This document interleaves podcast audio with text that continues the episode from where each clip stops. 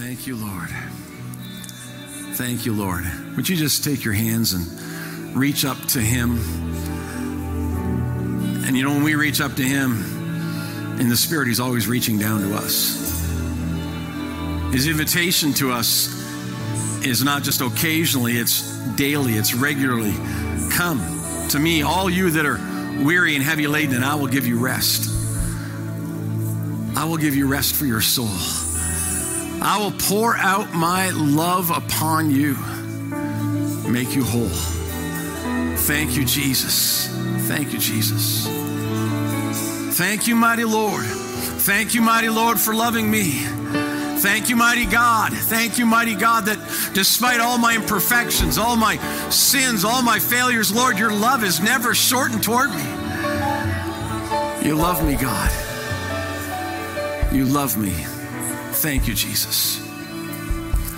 You know, sometimes, no matter how many times we hear it, no matter how many times we're told that God loves us, we still fall into this trap of thinking that we have to earn his favor, right?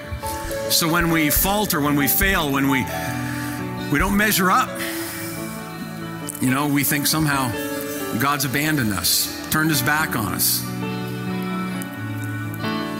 Bible says he'd never leave you. Doesn't matter what you've done, he'll never leave you. Never forsake you. Oh, does that mean he doesn't care about what I do? Oh, sure he cares. And sure, God can be grieved or disappointed. But love is never on the table. And, and as Betty Ann said just a moment ago, you as a parent who love your children no matter what they do have to have some understanding of what we're talking about. Right? No matter what our kids have done. How many know our kids have given us a few headaches and a few gray hairs, right? You know, no matter what though, our love for them is never, ever, ever diminished. Amen? Never. It's never on the table. We say around here at Desert Stream, love is non negotiable. That means that it's not something that we throw on the table at, that's up for uh, question, that's up for barter. No, no, no. Love is non negotiable. We also say around here all the time, we love beyond knowledge. What does that mean? It means despite what we know about that person, despite what we know about their failures, we love beyond that knowledge. That knowledge does not stop us from loving. Amen? Amen. Ever. Ever. Amen. We love. Hallelujah. Father, we just thank you for your great love for us today. And Father, we thank you that we get to live in the bounty of that love. We get to live in the fullness of that expression made manifest in Jesus Christ. For God so loved the world that he gave his only begotten Son. That Jesus, you came to this earth on the motivation, upon the wings of love. You gave your life on the cross for love. You were motivated by love. And we receive that love today in Jesus' name. We receive it in Jesus' name. Thank you, thank you, thank you, Jesus. Amen. You can be seated this morning. Praise the Lord. Thank you so much, worship team. Amen. Good stuff. Praise the Lord. Nice new song. Wow. Fantastic. Jeff told me about it last night, so we went home and listened to it for the first time ever. Absolutely amazing. Played it about 10, 15 times in the house last night, and uh, absolutely wonderful. well, if you're visiting with us today, it's first time here, we've been taking a journey over the last number of months since Easter, basically, uh, talking about kingdom values. And we're, we're talking about the values or the principles if you will, that the kingdom of God is built upon. What are the principles that the kingdom of God is built upon? So I'm just going to do a real quick review here for you. Um, the first principle that we uh, operate by, Adam, can you put it up there for us? The first principle we operate by is the principle of transcendence. Transcendence is a kingdom principle. Bible says, "Seek ye what first the kingdom of God. And then all these things shall be added unto you. So the principle of transcendence means that the kingdom comes first and is before all things. It transcends all things. Secondly, we talked about how the a kingdom principle of freedom.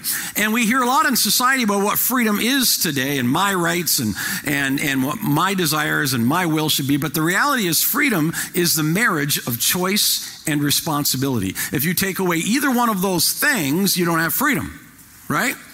If you take away choice, you have a dictatorship. If you take away responsibility, you have anarchy. We have to understand freedom is the marriage of choice and responsibility. Then we talked, Pastor Mark actually talked about service based power, how we gain authority by lifting people up. Jesus said, I didn't come to be served, but to become a servant, right? And to give my life as a ransom for many. Jesus demonstrated this principle when he got underneath us and he lifted us up. And that is a service based power. Then we talked about the laws of the harvest and we talked about multiple laws. There's uh, seven of them actually.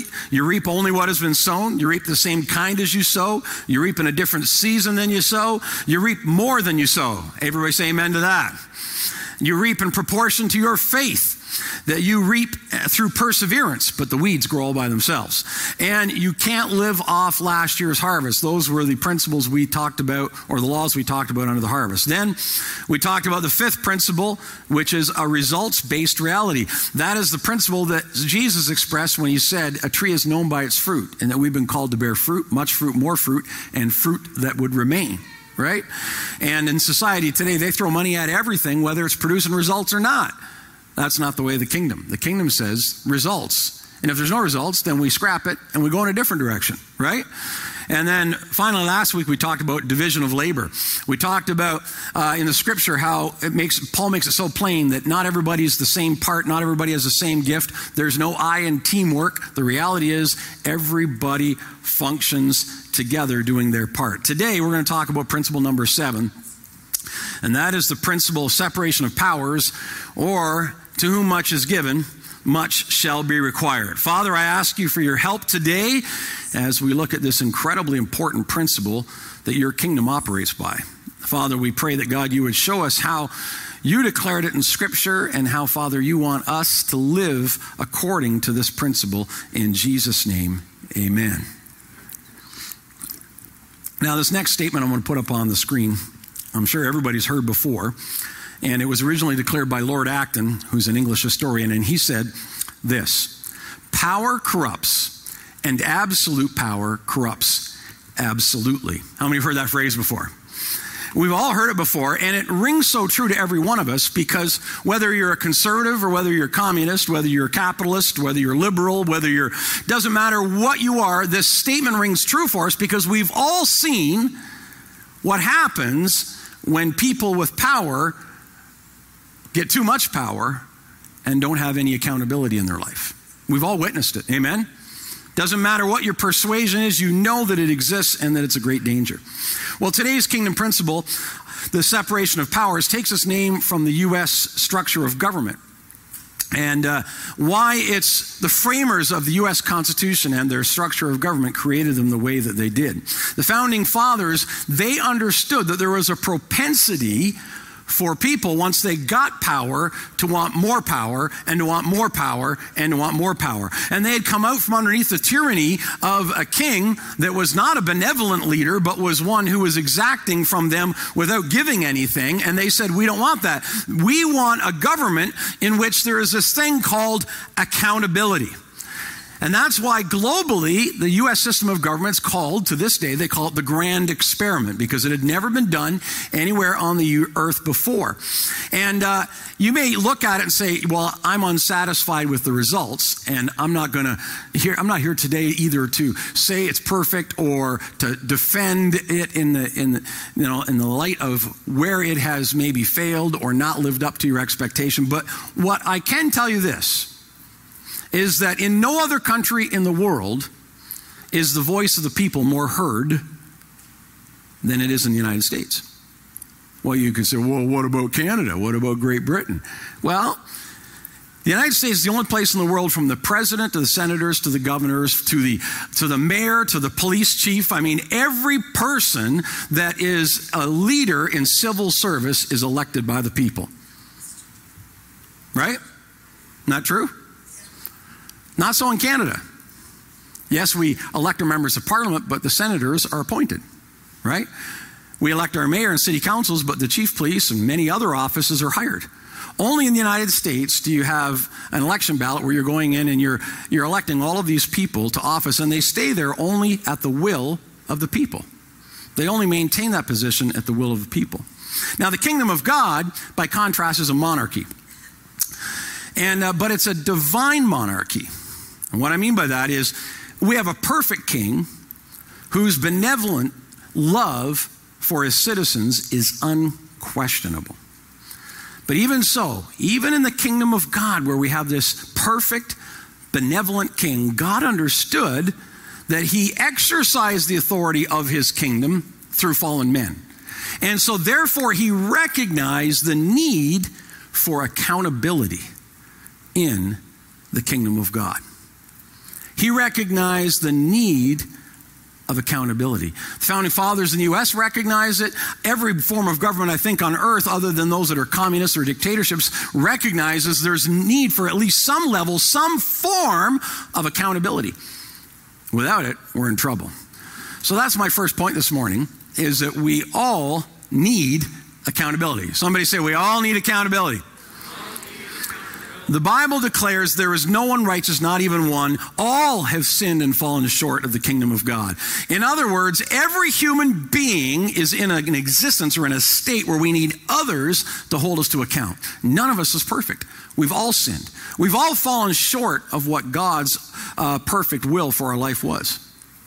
And there's no one who is good enough to operate without counsel or correction or wisdom or input or instruction or accountability. There was only one person who was good enough to get by without those things. How many know who that one person was? Jesus. And yet, Jesus, even though he did not need that accountability, he lived in that accountability. John chapter 5, verse 30, Jesus said, I can do nothing of myself. As I hear, I judge, and my judgment is righteous because I do not seek my own will but the will of the Father who sent me. Jesus, though without sin, practiced the principle of accountability. He practiced the principle of accountability by doing only what was the will of the Father. He didn't do what his will was, he did the will of the Father. And Jesus practiced this principle right to the cross. Right to the cross. In Luke chapter 22, 42, Jesus at the, the, the lowest point, I think, in his life, where he's, he's in the garden and he's praying and, and he says, Father, if it's your will, he says, take this cup from me. But then, even then, Jesus said, But nevertheless, not my will, but your will be done. Even in that moment, Jesus recognized the incredible wisdom there was in submitting his will, making his life accountable to the will of the Father. And he expressed it in that moment. If Jesus saw the wisdom and we reap the benefit of that wisdom in living a life of accountability, how much more do you and I need it? How much more do you and I need to be people who seek out counsel and instruction and correction and make that principle alive in our own life? The Bible says, as iron sharpens iron, so does one man or one woman's countenance sharpen another. Proverbs 27 17. That proverb is making it clear to us that we need others in our life to refine us, to sharpen us, to hold us accountable, to take the edge off. Hello? To make us people who are effective, people who are going to be able to carry the will of the Lord. Second point today is this that the antidote to corruption and power in our world today is accountability. The antidote to corruption in power as, as accountability. A number of years ago, I got a few people upset. I've done that before when I write things. Yeah, I wrote a, a simple opinion article about a conflict south of the border was dividing the left and the right. There's, that never happens south of the border. Cons, I mean, Republican and Democrat, there's never any rift between the two. But anyway, there was a, a huge rift going on and it was regarding the Bill Clinton Monica Lewinsky affair. Everybody remember that story? And so at issue was whether the president had carried on an extramarital affair with a young intern, Monica Lewinsky, while he was president of the United States. Now, his wife called it a vast right wing conspiracy, and those on the right called it another example of the president's proclivity for infidelity. For me, the issue the issue wasn't whether he'd had the affair or not. My issue was with this comment that many people made. It doesn't matter whether he had an affair with Monica Lewinsky or not. Even the president has the right to a private life. Now, that's the statement that I had, I took objection to. See, my issue with that statement is is it true that the President of the United States has a private life while he's in office? Well, certainly he has a private life in the sense that he gets to decide what he wants to eat for breakfast, and that doesn't need to be public news. He gets to decide what kind of cologne he wears, what clothes he's going to put on. I mean, he gets to make many decisions about where he's going to have a vacation or what he's going to, you know, do on that vacation, whether he's going to go boating or whether he's going to, you know, race a car. I don't know. But, but hear this. When it comes to anything to do with his interaction with those that are entrusted to his power, he has no freedom at all. And to defend that office in that context is absolutely incorrect. Why? Why? Because this principle is true. The more powerful someone is, the more they must be accountable. Jesus said it this way in Scripture Everyone to whom much is given, of him much will be required. And from him to whom they have entrusted much, they will demand the more. Catch that last part. And to the one that they've entrusted much, to the, to the president, to the leader of that person, they will demand the more. What does that mean? It simply means that the most powerful person in the world must also, by virtue of that office, be the least free person in the world when it comes to their interaction with the people that are under their authority. They must be the most accountable. If you're going to be the most powerful, you must be the most accountable. When it comes to anything to do with the interaction uh, with those under our entrusted power, then we should not have freedom. We should have accountability. The more powerful, as I said, you are, then the more accountable you must be. So the message is clear. The antidote for corrupt power is accountability. We need accountability. Jesus, uh, or I should say, James said in Scripture, let not many of you become teachers, my brethren, knowing that as such we will incur a stricter judgment. In other words, what he was saying is that the, the more authority we have, the more people that we are ministering to, the more uh, uh, you know place of, uh, of importance or of, of instruction or of leadership that God gives you, the more accountable you must be. And if that isn't the case, then we're in trouble. In principle number three, when Pastor Mark talked about service based authority, he talked about how love makes the exercise of power safe. It's love that makes it safe. Because in a service based authority, power is no longer the goal, but empowering others becomes the goal. So that's why love helps to make it safe. But since in a governmental structure, we can't always trust that there will be a, enough love to make it happen, then we need accountability. Because of the fallenness of man, we need accountability. We all need accountability. Just look at the litany of fallen pastors, politicians, celebrities, athletes. The more power that they accrued, the more opportunity there is for sin to dominate. The only ones who make it to the finish line untarnished, the only ones who make it to the finish line untarnished are the ones who seize hold of the depth of this truth and they make themselves accountable. Are you hearing me this morning? Albert Mohler, who's president of uh, Southern Theolog- Baptist Theological Seminary, said, With power and responsibility must come accountability. A leader without accountability is an accident waiting to happen. Wow. An accident waiting to happen. Now that let's just talk about how then in the kingdom of God In a kingdom of grace, how is accountability exercised? This is where the rubber gets hits the road. I know we're all we've all talked about accountability, but there's a difference between accountability in law and accountability in grace, and we want to illustrate that this morning. So, how do we do that? Because we do it when accountability and understand that accountability is better surrendered than enforced. It is better, everybody say it, better surrendered than enforced. Say it again. Accountability is better when it's surrendered than when it's enforced. The kingdom of God principle of accountability, it injects checks and balances into our life and in any organization, but understanding how it works and how it functions is really important. The way to destroy an organization is to remove the principle of accountability from the organization. But we have to understand two critical things. Firstly, the ultimate guardian of these checks and balance systems is the continued education of the people. So, what we need is we need to educate people on a few things. We need to educate them, first of all, on the power of accountability, how making yourself accountable is powerful. Second thing we need to educate them on is on the fallenness of man, why we need accountability. You know, you get them to look in the mirror and say, just take a look in the mirror, right? Jesus says, I love you.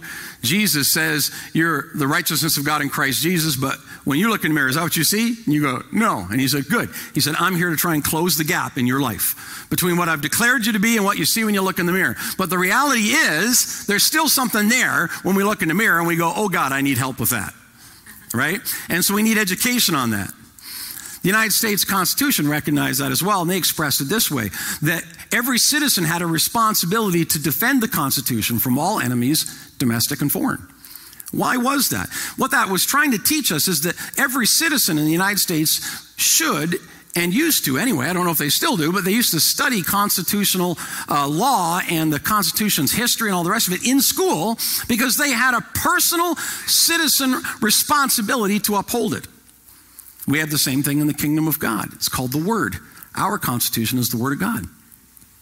Paul said to Timothy, Do your best to present yourself to God as one approved, a workman who does not need to be ashamed and who correctly handles the word of truth. So, the first thing we need to do is we need to know. We need to know the word of God. We need to know the contract and why we have accountability. We need to be people of the word of God. If we're people of the Word of God, that's the first thing we need to do in the kingdom of grace to live out accountability is to know the Word of God. We need to know the Word of God. Years of church history reveals what happens when the people didn't know the Word of God, but only a few leaders knew the Word of God. Amen? So the first thing is we need to know the Word of God so that we know what His Word says about accountability and we, we know our own nature and our need for accountability. Then the second thing is, as we mentioned, we need to know that accountability is better surrendered than enforced. What do I mean by that? Well, it's better when we choose to make ourselves accountable to others, when we invite accountability. We invite it. I have people in my life that I've invited to speak into my life. And you shouldn't just ask anybody. You can't just invite everybody to speak into your life. Some people aren't qualified to speak into your life. What do you mean they're not qualified? You mean that you're judging whether they're saved or whether they're scripture or spiritual enough or not? No, I don't mean that at all.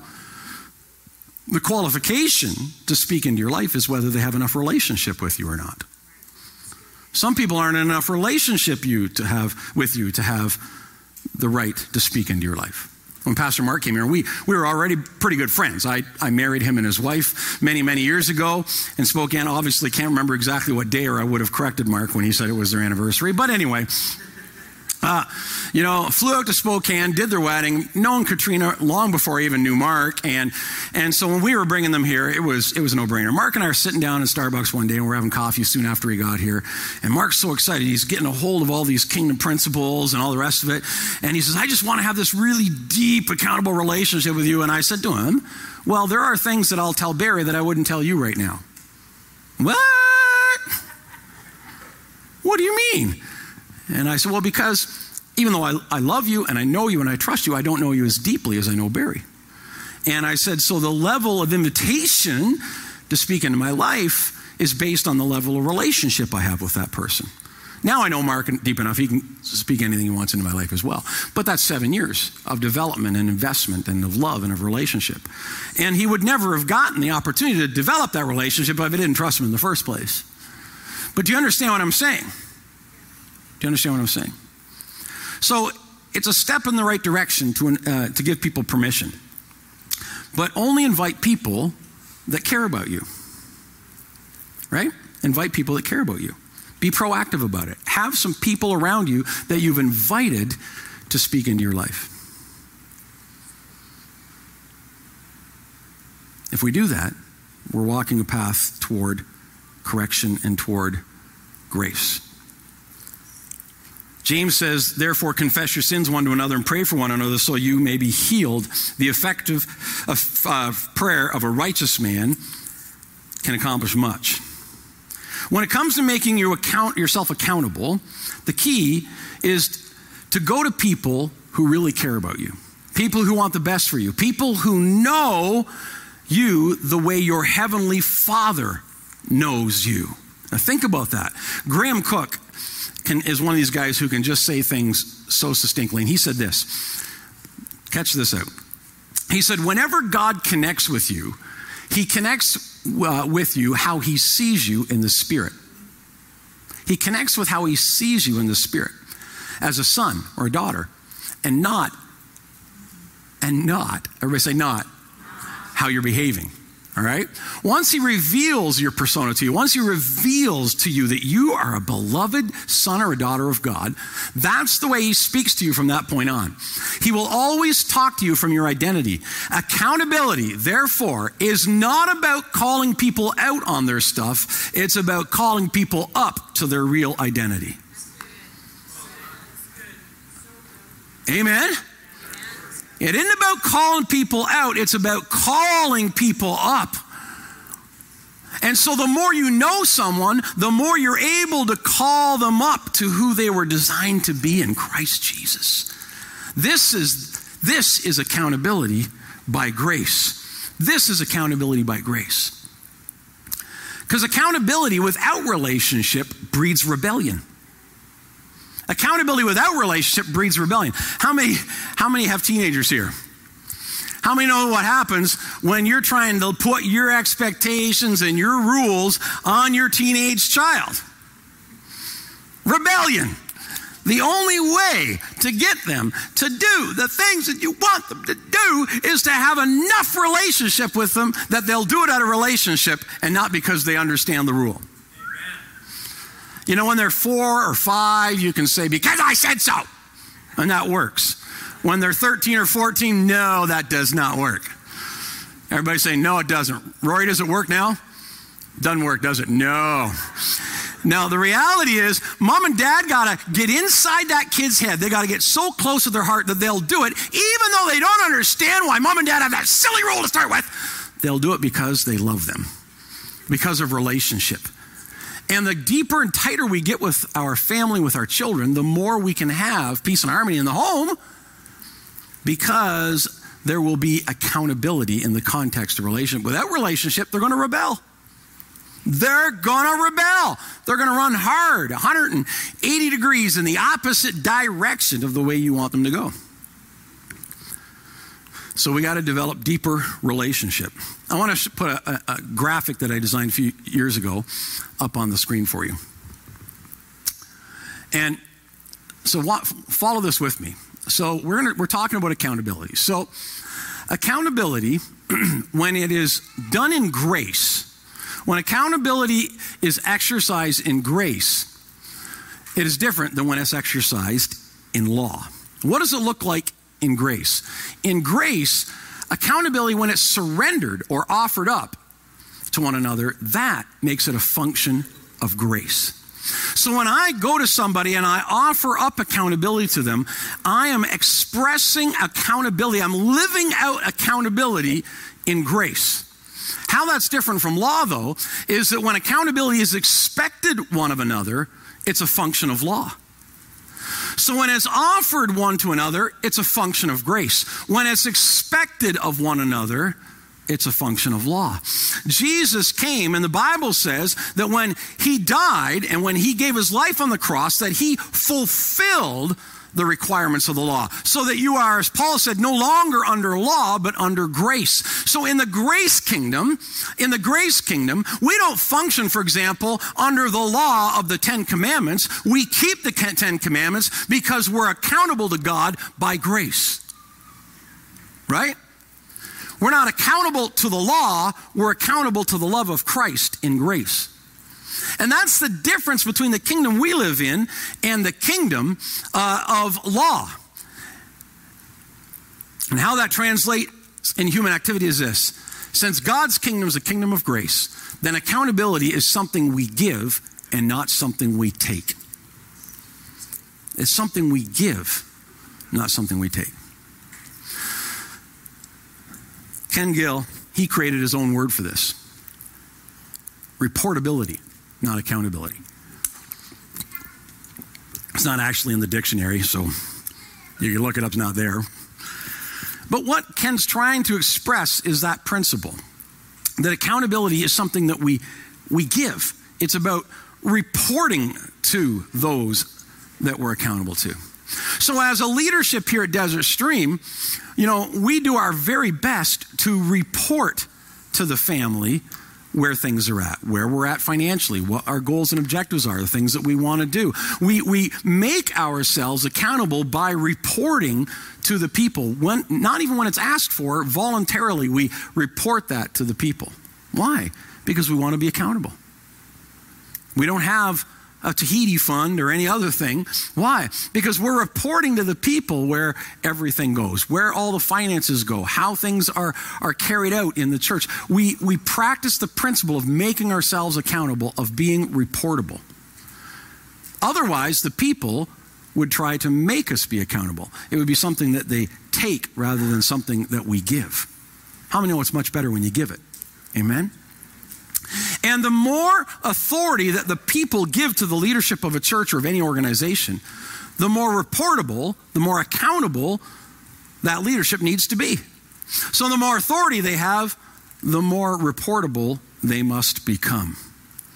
Amen? Isn't that good stuff? Are you hearing me this morning? This is the principle of accountability in action. It's something that we give, not something we take. So the focus then becomes on me and not on others. I'm not looking out, you know, seeing all the people and looking at all of their lives and come, calling them up and saying, you know, I, I think you need to deal with this and I think you need to deal with that. Instead, I look at my own life, make myself accountable to people that are in relationship with me, and then guard my own heart and my own life. As the scripture says, therefore let a man examine himself. And I take a look inside my own heart and I lead then by example that other people will do the same. Amen? Accountability in the kingdom of grace. Father, we just ask today that you would help us as your children to exercise accountability in the kingdom of God. Father, we thank you, Lord, that we now know it's a, as a function of grace, accountability is something that we give, not something that we take. It's something that, Father, we offer to those that love us and that, Father, those that we trust, and not something that we exact from other people. And Father, we also recognize that without relationship, accountability leads to rebellion. But Father, with relationship, it leads to great reward. And Father, I pray in Jesus' name that you would help us to live out this principle, knowing that without it, Lord, we end up in the ditch really fast. But with it, Lord, we can build the kingdom strong in Jesus' name. Amen.